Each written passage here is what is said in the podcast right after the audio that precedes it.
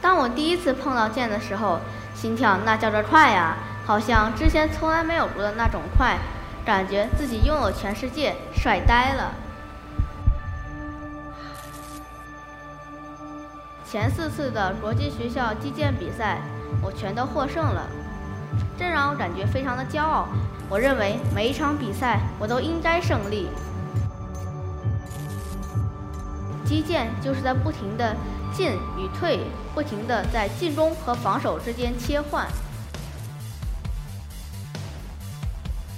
不懂击剑的人可能会以为击剑比的就是力量，是侵略的速度。但是我现在明白了，击剑比的正是不动如山的心理素质，是心理的平和，是能够接受失败的坦然。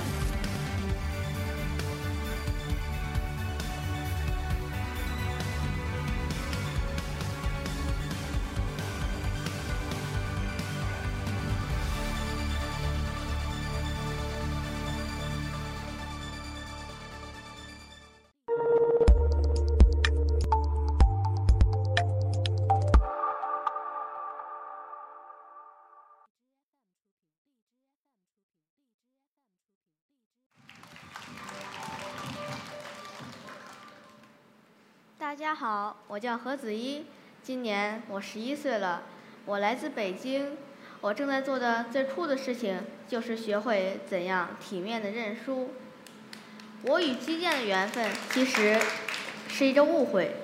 最开始，我妈妈的朋友推荐我说击剑可以防身，于是我就抱着一种击剑可以防身的念头去学习击剑。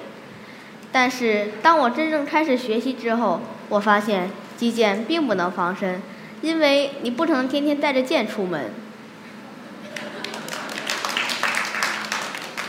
但是这并不能阻碍我学习击剑，反而让我深深的爱上了击剑。当我第一次碰到剑的时候，心跳那叫着快呀，好像之前从来没有过的那种快，感觉自己拥有全世界，帅呆了。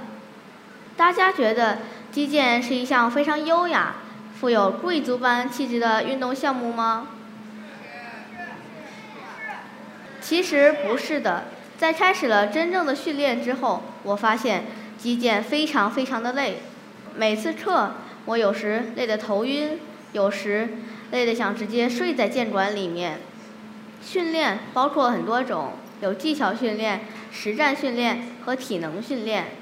每周我都要上四次击剑课。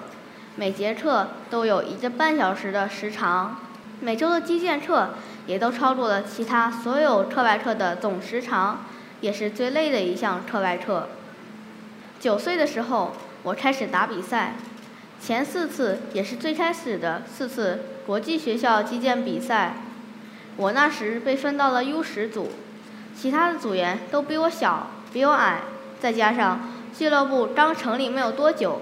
我有了很大的优势，就这样，前四次的国际学校击剑比赛，我全都获胜了，这让我感觉非常的骄傲，非常的自信，让我感觉在击剑的领域上没有人可以打败我，我感觉战无不胜，攻无不克。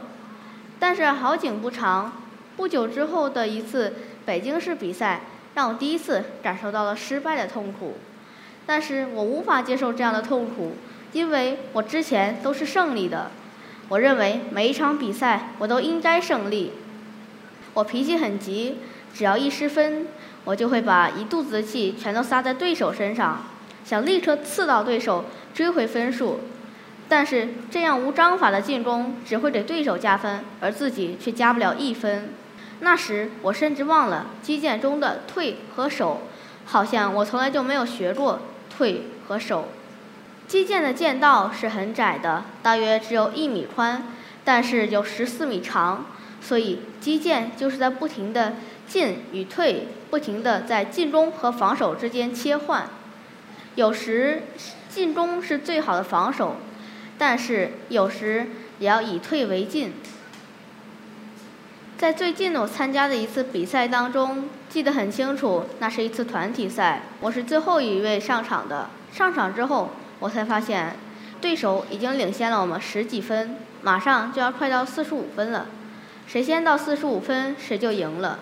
那时我们队的胜率几乎微乎其微，但是这反而让我冷静了下来。我平和而专注地仔细观察、分析对手的进攻方式，避开对手的进攻，并将其转化为自己的进攻方式，让身体快速地配合大脑完成进攻。就这样，我一点一点的追回了十一分。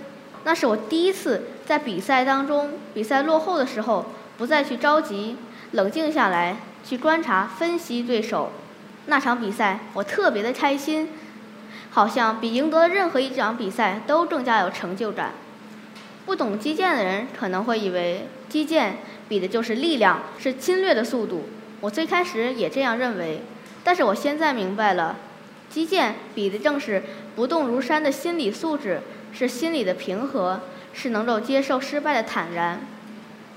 我与击剑日日相伴的四年时光里，我真正领悟到了击剑的真正要义。我发现，击剑是有进有退的，弯而不折。